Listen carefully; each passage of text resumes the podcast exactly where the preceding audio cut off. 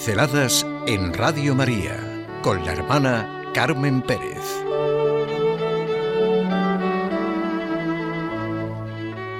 Nosotros, como Pedro ante el hecho de la resurrección, así de sencillo, hacer como Pedro ante el hecho de la resurrección, no dejarnos llevar por los remordimientos, el miedo, la manera que algunos tenemos de darle vueltas a nuestros terrores y debilidades, las continuas habladurías que no llevan a nada y creer en el amor de Cristo. Pedro buscó a Jesús, no a sí mismo.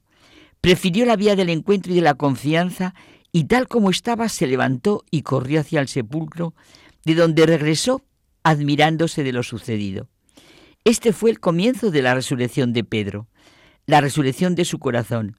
Sin ceder a la tristeza o a la oscuridad, se abrió a la voz de la esperanza. Dejó que la luz de Dios entrara en su corazón sin apagarla. La resurrección de Cristo es la llamada fuerte a la resurrección de nuestro corazón.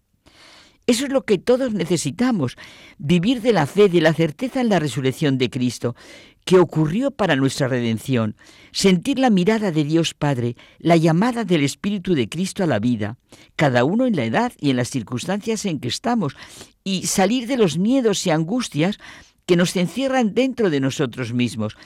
Esas son las piedras que tengo que remover constantemente, la falta de esperanza que me impide abrirme al amor redentor de Jesucristo hasta el extremo.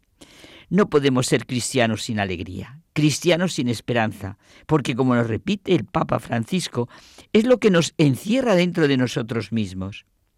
Pidamos ardientemente que el Señor nos libre de la terrible trampa de ser cristianos sin esperanza. La esperanza cristiana es un don que Dios nos da si salimos de nosotros mismos y nos abrimos a Él. Esta esperanza no defrauda, porque el Espíritu Santo ha sido infundido en nuestros corazones.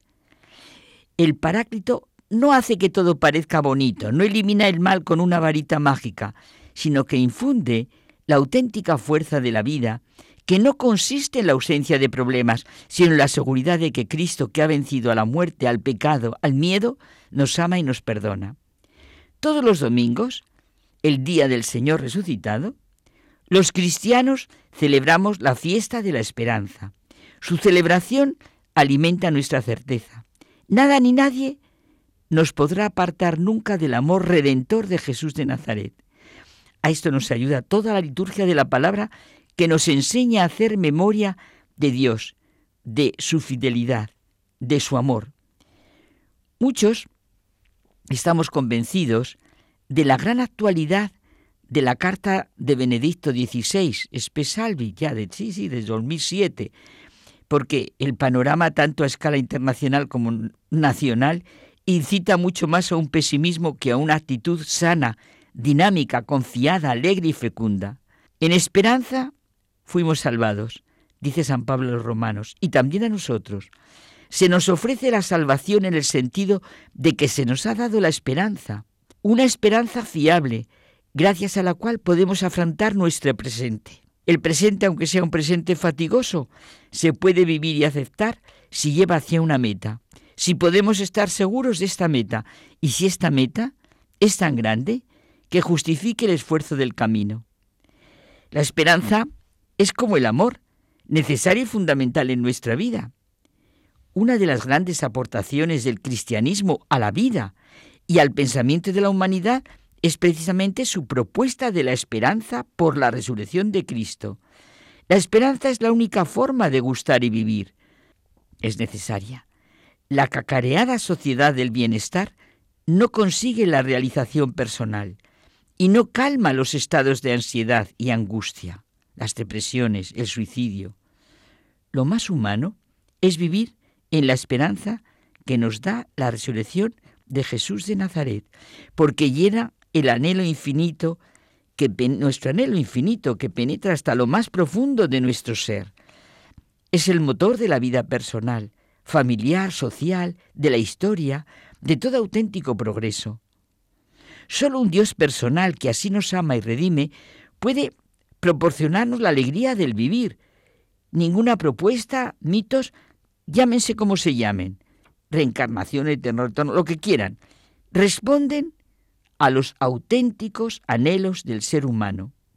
Las ideologías ateas, materialistas, ya hemos visto a lo largo de la historia y también actualmente lo que dejan. El Evangelio es una comunicación que comporta hechos y cambia la vida.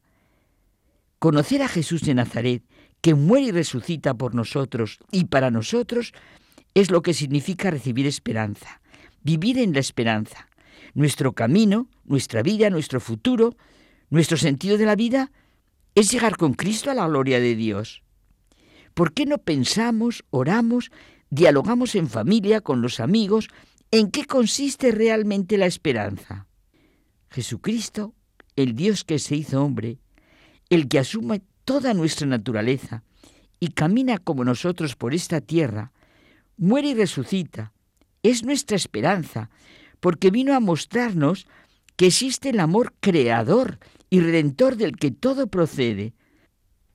Dios es el fundamento de la esperanza, no cualquier Dios, sino el que tiene rostro y rostro humano, Jesucristo. Es verdad que nadie hubiera podido imaginarse que Dios se hiciera hombre, Dios con un corazón humano realmente, pero es un hecho, es el gran hecho, el gran acontecimiento que a pesar de todos los que han querido y quisieran borrarlo, ha marcado la historia en un antes y un después de Cristo. Quien se sabe amado por un Dios que así se manifiesta, que así obra, que así salva, tiene esperanza. Nuestra esperanza tiene por objeto la vida eterna, digámoslo clara y taxativamente. No la conocemos, pero la deseamos. Deseamos la victoria del amor, de la verdad, de la justicia el odio, la muerte, la injusticia, la mentira, no pueden ser la última palabra. Como dice el Papa Francisco, frente a las cimas espirituales y morales que estamos viviendo, frente al vacío que se abre en el corazón y provoca odio y muerte, solo Cristo resucitado nos indica caminos de esperanza. Escribamos con nuestra vida el Evangelio de la esperanza y de la misericordia, porque nuestro corazón está abierto a ellas y así podemos ser sus testigos.